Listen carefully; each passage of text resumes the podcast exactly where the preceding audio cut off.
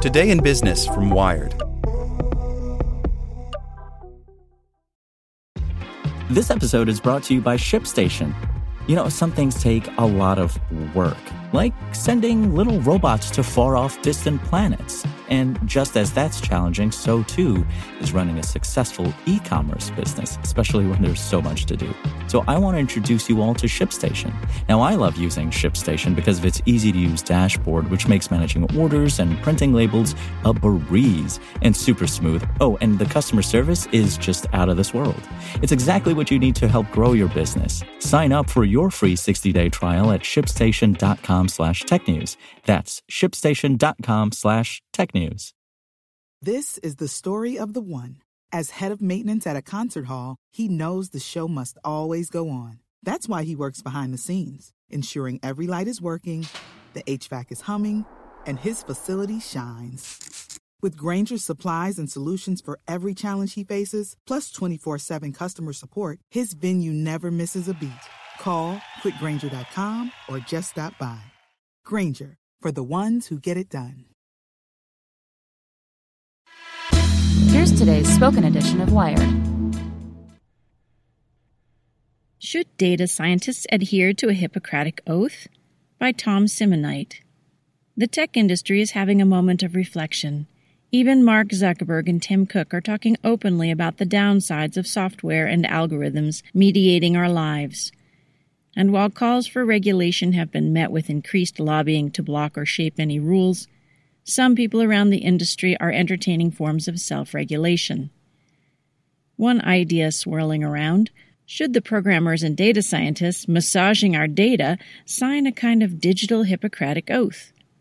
Microsoft released a 151 page book last month on the effects of artificial intelligence on society that argued it could make sense to bind coders to a pledge like that taken by physicians to first do no harm. In San Francisco Tuesday, dozens of data scientists from tech companies, governments, and nonprofits gathered to start drafting an ethics code for their profession.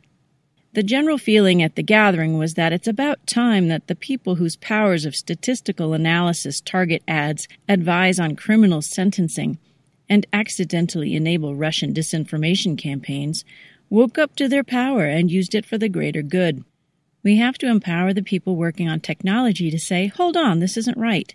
DJ Patil, chief data scientist for the United States under President Obama, told Wired. His former White House post is currently vacant. Patil kicked off the event called Data for Good Exchange. The attendee list included employees of Microsoft, Pinterest, and Google.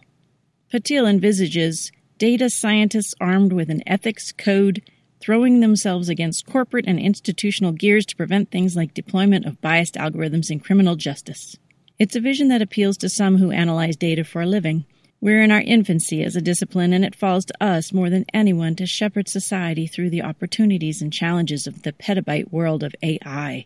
Dave Goodsmith from enterprise software startup datascience.com wrote in the busy Slack group for Tuesday's effort. Others are less sure. Sean Wheeler, a senior data scientist at marketing company Velasys, followed Tuesday's discussion via Slack and a live video stream. He arrived skeptical and left more so. The draft code looks like a list of general principles no one would disagree with, he says, and is being launched into an area that lacks authorities or legislation to enforce rules of practice anyway. Although the number of formal training programs for data scientists is growing, many at work today, including Wheeler, are self taught. Today's discussions yielded a list of 20 principles that will be reviewed and released for wider feedback in coming weeks. They include bias will exist, measure it, plan for it, respecting human dignity, and exercising ethical imagination. The project's organizers hope to see 100,000 people sign the final version of the pledge. The tech industry has been criticized recently, and I think rightfully so, for its naive belief that it can fix the world, says Wheeler. The idea you can fix an entire complex problem like data breaches through some kind of ethical code is to engage in that same kind of hubris.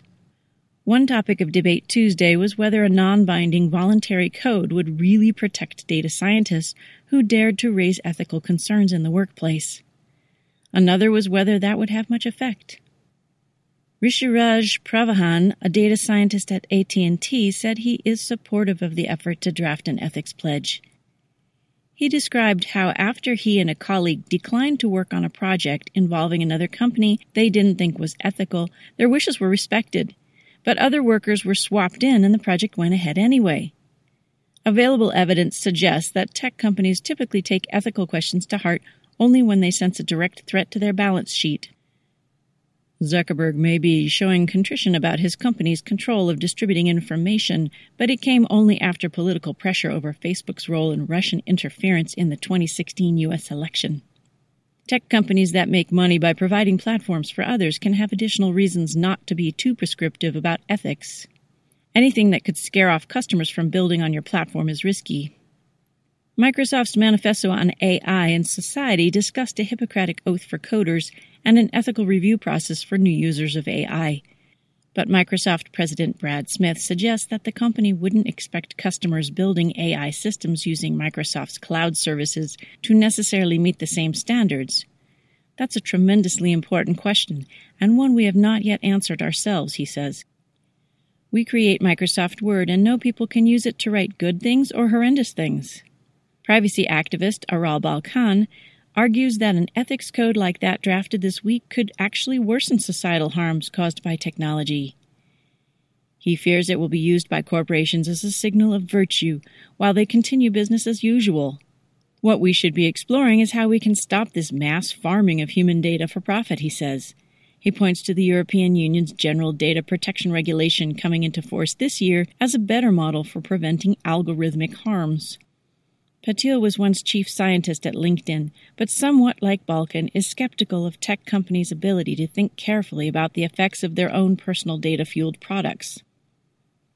I don't think we as a society can rely on that right now because of what we've seen around social platforms and the actions of tech companies motivated only by profits, he says. Longer term, Patil says one of his hopes for that draft ethics code thrashed out Tuesday is that it helps motivate policymakers to set firmer, but well considered limits. I would like to see what happens here start to define what policy looks like, he says. This is the story of the one. As a maintenance engineer, he hears things differently. To the untrained ear, everything on his shop floor might sound fine, but he can hear gears grinding or a belt slipping. So he steps in to fix the problem at hand before it gets out of hand and he knows Grainger's got the right product he needs to get the job done, which is music to his ears. Call, clickgrainger.com, or just stop by. Grainger, for the ones who get it done.